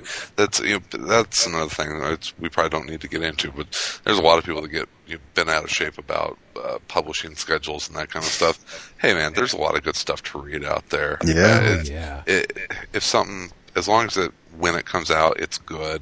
I'm cool with that. Yeah. Oh yeah, but and it's it, just it's more of an issue of you don't want to be left. You know, if you really like the story, it's it kind of just you know, but it's not. I'm not taking him to task like, oh, damn it, how dare you be late with the book. I'm I'm just missing it. I was loving it. Well, it's one of the more surprising not going, books. Not going so. All M guy on him. No, no, no. But, uh, you know, I, I thought the twelve was great, surprisingly, you know, one of the real surprises out of Marvel this in the past. Yeah. Past, so, and, and so I'd, I'd love to see how it finishes up. So. Definitely. It's, it's, it's good, really good J M S. Mm-hmm. A really good J M S written comic book, and the art by Chris Weston and Gary Erskine yeah. is, is stunning. And, and the, uh, the emotion that, I mean, it just drips off the page. You feel what these characters, like, Captain oh, Dynamo, or I mean, it's just it doesn't matter who these characters are when they feel them, how they feel about when they come across a loved one that they haven't seen since, you know, before they went out to the Second World War, it's just, it's, it is, it's it, my only complaint. And it's just for me because I, I know he's, he's kind of writing them in arcs. So it's, it's kind of like a four part story, but that they're collecting the, they're putting them in hardcovers at like, you know, four issues at a time. It, was it the, so it's, it's, it's, mm-hmm. It's really, it's, um, yeah, the premiere hardcover, I think, the first four, oh no, no, six issues. No, six, okay, it was, it was six. six issues. That's my mistake. Oh, that's just great. Blame the Jews.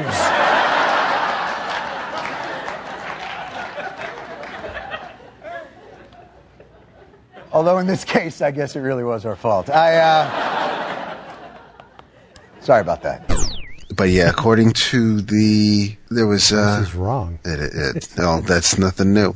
Um, it's almost, I mean, it's, it's, it's kind of like there've been a couple issues where they've come out every month, but then there are few issues where it almost looks like it was bi-monthly for a time. But mm-hmm. I don't, I don't think Weston and Erskine are, are, are rushing through it. And, uh, it's, it's weird. I mean, they're between Thor and I don't know if Thor was delayed or if they just didn't want to throw out so many so many Thor books with secret with the Secret Invasion crossover going on, and and uh, and with the twelve not having any sort of real set schedule, it's like if if you're a J M S fan, it's like you're almost you're being teased at times. Sure. For the for the two of you that still might be J M S fans. Hey, I'm sure, I'm sure there's a lot more than that. Hey, he's he's a hell hell of a writer, and uh, yes, I'm actually look, I'm I'm looking forward to going out and uh, seeing the Changeling this weekend. I'm looking forward to his take on the uh, Brave and the Red Circle. Yes, indeed. Yeah.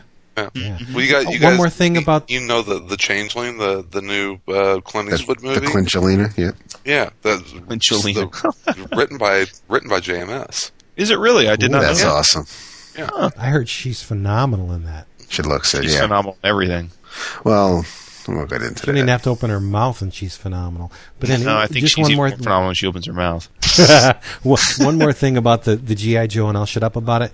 Thankfully, and I was very appreciative of this, mm-hmm. Larry Hama can be a little lingo, jargoning heavy, jargon heavy at times. Mm-hmm. There are editors' references within the, the story to tell you what exactly these acronyms mean. Like there's one part he sa- he goes into the hostiles hit your column with I E Ds and then bracketed you with R P Gs. And uh, they had intersecting fields of fire set up with a twelve point seven mic mics and a forty mic mic automatic G L. He tells you exactly what he's talking about. Mm-hmm. So, so that's cool. I mean, you don't really have to know anything to enjoy this comic. Nice. It's great. Somebody take the floor. who's uh who's who's reading No Hero? Me, but I, I only read the first one so far. So the first one, or the zero and the first one, or the uh actually I got it looks like I got two of them in my D C B S box for this month. So I've I've read the zero issue and and nothing beyond. So I, I have one and two. Okay, then I won't. If, I if two even came out, it uh, two two did come out. I read number two uh, over the weekend. So it, I I do like the premise of the series though.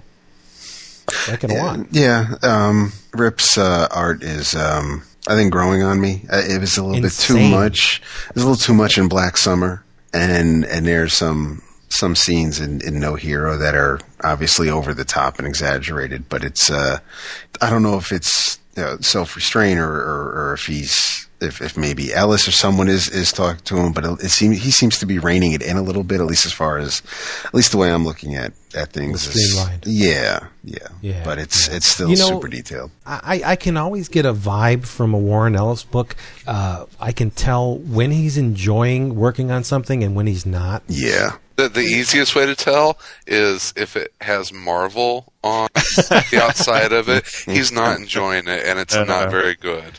But the Avatar stuff so far across the board, uh, I do like some series more than others, but none have ever disappointed me.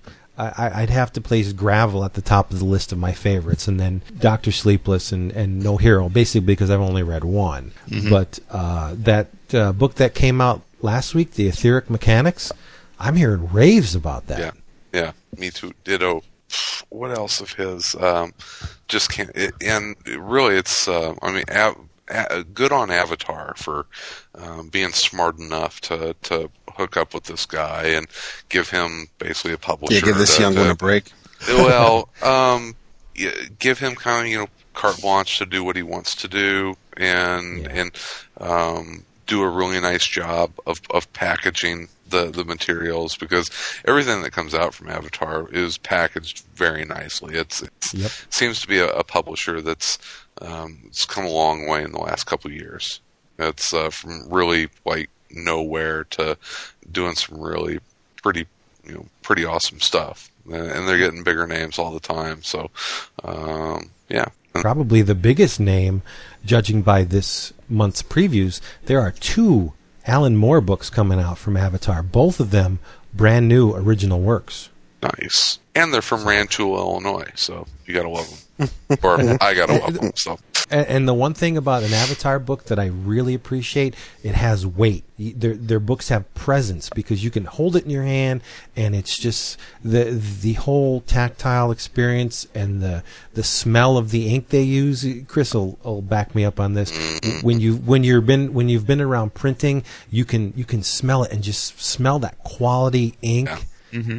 And you don't get that from a Big Two book. It's it it's non-existent. But with Avatar, it just the books have. In in addition to the impact of the story and the art, you get this this sensory experience from one of their books that you don't usually get from other publishers. The the, the better the better stuff coming out of uh, I D W is like that right now. Yeah, you're it's right. A, right. Fill that with, you know, Dead She Said and uh, and Lock and Key are two books that, you know, they just they feel nice and uh, all hail Megatron. Feels great oh, to me. Well, speaking of Lock and Key, Chris, the uh-huh. new series is starting up. Is it yeah. uh, November? Uh, it's in this month's preview, so... Um, okay. Yeah, for January. Yep. Okay, okay, so it's it's coming out in January. Sweet. Yeah, mm-hmm. yeah. It's, uh, I, I'm looking forward to it. It's, tons uh, of great stuff, by the way, in, the, in this month coming out. Tons, tons. Uh, see, I, I had the exact opposite reaction. Really? There, there's a, yeah, there, there's a, a, a nice... base of stuff. There's a, a reasonable amount, but as far as tons, I don't, I don't know. Oof, I don't know. Captain Britain Omnibus, loving it. Yeah, yeah, I have all that. I, I'm not going to buy the Omnibus. Not but, bad. Uh, That's cool. uh, for me, the second volume of William Messner Loeb's Journey is coming out mm, from, from I D W. Yeah, I can't say no to that. Uh, but as far as Image goes, aside from the, the base monthlies that I get, uh, Astounding Wolfman, Invincible, mm-hmm. Godland, you know, the, the standards, Image this month doesn't really have all that much aside from the Pax Romana trade. Exactly. That I, um, I've been yeah. begging for that. Mm-hmm. Mm-hmm. Um, Jonathan, goodness. Speaking, they just had an anthology come out today. Um, Liquid, uh, blah, blah, uh, crap, what was it? That came out today? Yes, and I can't remember the full name of it, but it looked great. Oh. I'm probably going to pick it up next week. So, it, very much in the vein of twenty-four seven. Yes. Yeah, I, I didn't see that at the shop, but I, that was one of those deals where I saw it in the previews, and I didn't order it because it was one of those huge months, unlike this one, where it seemed like everything hit at once. That last month was a month like that. Mm-hmm. My my bill was over two hundred bucks, and I never go that high. Yeah. But hey. But there were things that I just couldn't resist based on the discount. Sure. Can I... Uh, deviate real quick. Um, you can do whatever you want. I just want to ask you guys, uh, you watched the, the, the coverage last night on, on the whole election thing, right? Uh-huh. What? The, what? The, the, there was an election this week? Saying, did, did, the, did the holograms freak anybody else out? Dude, I, I said it was like, it was like uh, watching... Uh, the opening of Star Wars. Obi-Wan, you're all do, right? Little, a little fucking freaky. I was just like, okay, wow, it's um, you know, it's Age of Aquarius shit. Um, yeah, it was pretty. C N N was busting out some badass technology. Yeah, I have to, yeah, yeah, they, they, uh, yeah the touch screen, the exit polling data, and had it visualized, you know, with the with the with the with the colors and the bars. You could see, you know, it was awesome stuff. I mean, I have to yeah. give them a lot of credit for data it, visualization. Um, do you uh, do you uh, follow Brian Wood on Twitter? Yes. It, it I was uh, uh, Sal actually told me about this. I, I, I need to I need to add him to my, my Twitter list, but uh, we're already seeing the uh, the results of the election are affecting comics. And uh, did did you see his did you see his tweet today about it? No. It's uh he uh, said uh, that he's having having trouble being uh, uh, being pessimistic enough to uh, write the next issue of D M Z. afterwards. Oh, hilarious! That's awesome. So uh, you know, it's in a weird way, I think that uh, um, you know, comics have been one of the one of the few uh, entertainment mediums to to to do protest, you know, political protest in in what they do. So it's uh, I, I think. I think the election is going to affect comics in, in kind of some some interesting ways. So, you know, we talked a lot, you know, Black Summer. Black Summer was very much Warren Ellis's um, protest comic to the, the Bush administration. So it's uh, it'll be interesting uh, seeing how, you know, the kind of new day uh, that that we're that we're starting and, and how it's going to affect uh, you know, the kind of comics that are coming out. No, I was going to say I think uh, there's going to be plenty of reasons that are uh, our country is n- going to be in a sad enough state for the next few years that there'll be plenty of things, political or not, to get uh, guys like Brian Wood motivated to write sad or depressing stories. So I don't, don't drag us down, man. I'm just saying I don't think he has to worry about motivation because of the election. I I think there's going to be plenty of plenty of other things that. Uh, yeah, I think I can hear Grant Morrison right now erasing the end of Final Crisis and rewriting it to include a scene where Darkseid brings a bundt cake instead of just, yeah, I'm just going to call everything off. Here's a bundt cake. Ooh. Can't we all get along? Speaking of Final That's Crisis, right. uh, you were railing on uh, Final Crisis Submit last week, or two weeks ago, I guess. Yeah. yeah. Um, I, I got to say, I read it. Uh, I didn't think it was by any means the greatest comic, but I don't know. I didn't have a real issue with it either. I thought it was a fine, average crossover that told a little side pocket story. You didn't need to read it, but I didn't find it. You, you're you're proving my, my point right there. Unassuming pocket comic, didn't have to read it. Then why frickin' publish it? Why why take? Well, I know they didn't put a gun to my head, but I paid three ninety-nine for that book, and I got nothing more than the two pages in Final Crisis number, what was it, four, that told me what happened. Well, I mean, but did you did you did you enjoy the story? Did you enjoy the actual no. experience of reading it? I did. No, not really. Okay, I thought it was not, not all that much. I'm I'm not railing on it. I mean, the art wasn't. You were railing on it. Like, Let me. No, I, no I, w- I wasn't railing on the art because it's it's very serviceable. It was it was. Of a certain caliber that w- basically you can't really say it's not good because you it, said it, Morrison it was let very good down and did a bad job. Morrison, yes, yeah, Morrison, Morrison phoned that did, issue yeah. in. He did. Come I, on. Well, uh, did, did you guys? It, it was basically. Did, did you pick up Resist today? I got that today. Yeah, I didn't read it yet. Okay. Yeah, it was so, it, it was sold out at the shop, so I'm gonna have to. Really? Other, yeah, I'm gonna have to hit one of the other shops. Um, so, I wanted to ask you guys that. Um, Did you pick up uh, Rage? Why is David laughing? No reason. What? Why are you laughing? No, David? I'm good. No, Chris was talking. Don't interrupt, Mister Niesman. All right. Oh. He said, "Did we pick up Rage of the Red Lanterns?" I would answer yes. Hell yes. I haven't read, read it yet, too. But yeah. Awesome. Oh, it's the shit. I really it is. enjoyed it. My only question on it, and this is not a criticism, but my only question is, did it, couldn't that have just been a, a Green Lantern one shot? Absolutely, of course. It's yeah. I mean, the, it, that obviously made it a, a Final Crisis tie-in to, to move more copies of it. But yeah, I, I I got through it and so I was like, man, that was awesome. And I was like, and that had absolutely nothing to do with fucking Final Crisis. It was it was well, it was fun. It it doesn't it, it doesn't have yeah. anything to do but, as far as we know. But uh, right. Well, right now, the state of the D C universe, I would have to argue that Green Lantern Corps, based on what has come before and how well received the, the Green Lantern Corps War was, I, I think that if they did put a Green Lantern Corps title on it, it probably would have sold just as well, if not better, than if they put a Final Crisis tag on it. Nah, not even close. Not even close. Are, Really? It wouldn't have sold near. No, no. You you look at at the at the sales of, of those Final Crisis tie-ins, and it's so the first issue of Sinestro Corps went through three printings. Yeah. Well, yeah, but what was the? I don't know how well it sold yet, but but yeah. right. I see Chris's point. I guess my initial reaction would be with Vince though, in that the the Green Lantern. I think anticipation for. I I'm much more excited for Blackest Night. Than mm-hmm. I, you know, than I am. I'm enjoying Final Crisis. I don't know if that's fair to say, but, but I guess what I'm saying is, is I, I'm as excited certainly uh, for Blackest Night based yeah. on oh, strength yeah. of Sinestro Corps War. So, I mean, yeah, that story was and, and the Shane Davis art, I got to give him some props. Uh, he, oh, he, yeah. he went to town, boy. I mean, the, it, Johns is, you know, I think it's like a, a kid in a, a candy store with some of these artists. I mean, Van Sciver talked about how much fun he had creating the Sinestro Corps War and being able to draw those various and sundry characters that came to mind. And you could see that, that Shane Davis had the same time. I mean, for those people that haven't read it, I don't want to spoil, but let me just say, you know, Kitty Cat Fury. I mean, that's the cat that's, is badass. badass. I mean, you know, it's just. Uh, and, and what's cool is, um, you know, I think um, I. reading after Sinestro Corps wrapped up, and then they started this whole um, you know, the Green Lantern origin story.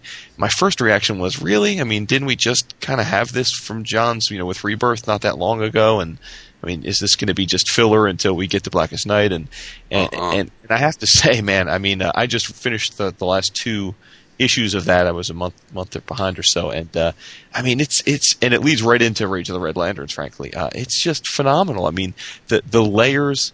You know, Johns is, is the master of, of the of the intelligent retcon, meaning that, you know, oh, he yeah. takes he layers in things that are perfectly plausible into pre-existing history, and it makes total sense. And he did it again oh, with yeah. Green Lantern. I mean, he he took the origin story that most of us are familiar with, and he added so many layers to the Sinestro-Jordan relationship. You know, he intertwined the the um, uh, Cyborg Superman, you know, and, and, and, and made it clear that, you know, he has long-standing ties with Jordan. He he obviously layered in the the idea of the of the red of the Red Lanterns into into the very beginnings of Hal Jordan, and and it's uh, uh it, it was just amazing. I mean, really really well done, uh, and and paid off yet again. So I, I will say, if you have played Magic the Gathering at any time, what Johns has done for the Lanterns, he's taken uh, whether he knows it or not, he has taken colors that their powers and personalities really mesh well with Magic the Gathering. Like, the Blue Lantern is their enhancers and protectors, and uh, the Green Lantern, yes, Green is aggressive, but Hal is very much a builder, in a sense, an enforcer, protector. So, and the red guys, that's the Red Lanterns are pure Magic the Gathering red. I, I just wish that he would throw some perp- some pink lanterns in there to be the Pepto-Bismol, because I am tired of seeing these red guys puke blood all over the place. did, that, did that get to you after a while? Every one of the lanterns are throwing up blood all over the place. It's uh, like, I thought it was... God, it take, was a, take a tablet. Yeah, well, yeah it's neat, but it's... how much? it's it's vicious. It's like, wow, look at this. It's supposed These to guys be that. Are throwing up blood. I know, throwing up blood in space. It's like, phew, taking an acid. Well, it's purging their system. It was. Uh, I know, letting their body be totally taken over by rage. It was. It's yeah. so cool. Yeah, it was. And and a nice little tie-in. Let's not say it, but there's a nice little tie-in with the Red Lantern on the cover to bring it all into the the. Mm-hmm. the Lantern universe. That was really cool. Yeah. Mm-hmm. I, I, and, yeah. and, you know, Wood nailed it between uh, you know, Blackest Night and everything that's been going on with the Sinestro Corps War and, and, and Rebirth. And then you look at, uh, you know, the new Krypton stuff that's going on. Those are the events that I'm enjoying. And, and I, and I yeah. like Final Crisis. It's, it's enjoyable. Um, I'm, uh, I hope everything wraps up, um, well with that, but the you know, quote-unquote events that are going on out there are the, the less hyped ones that, that Johns is doing with Green Lantern and uh, and he and James Robinson with uh, with the Superman universe. It's they're big scope comics that are really a lot of fun. Absolutely, yeah. Mm-hmm. That's all we got, dudes. Are we are we there? If we we are line, we are more than there. It's one o'clock in these we parts. Do- Wrap it up. Anybody got anything to add before we uh, bid adieu? Uh, tell your uh, tell your L C S uh, owners slash managers to uh, to um, order Hack Slash uh, directly from D D P. Oh, right. The, la- right. the, la- mm-hmm. the last two issues. Uh, if you uh, if you read Hack Slash or Um, know of people that read Hack Slash and it gets ordered into your store through Diamond. The last two issues, because of the uh, the reanimator um, problems, it's it's only available through uh, through Devil's Due. So if you read that book or know someone that does, make sure and tell your comic shops that they need to order that directly from D D P, and they can just go to Devil's Due uh, for the information on that. All right, yeah. Say bye bye, guys, and and, and bye bye, guys, and do it by re. Uh, Yeah, by Reanimator. Fuck me. by, yeah, uh, buy the Witchblade. Buy lots and lots and lots of copies of Witchblade. Oh, and, and no matter who you voted for this last week, uh, good on you, because uh, it was an amazing turnout. So, in terms of comics, I wish I could vote that McDuffie would never, ever leave J L A. Never. That's good. Yeah, I forgot to talk about them. Maybe next week. Yeah, we'll talk right. about it next week. That's good. That's right. Thank you, everybody. Bye-bye.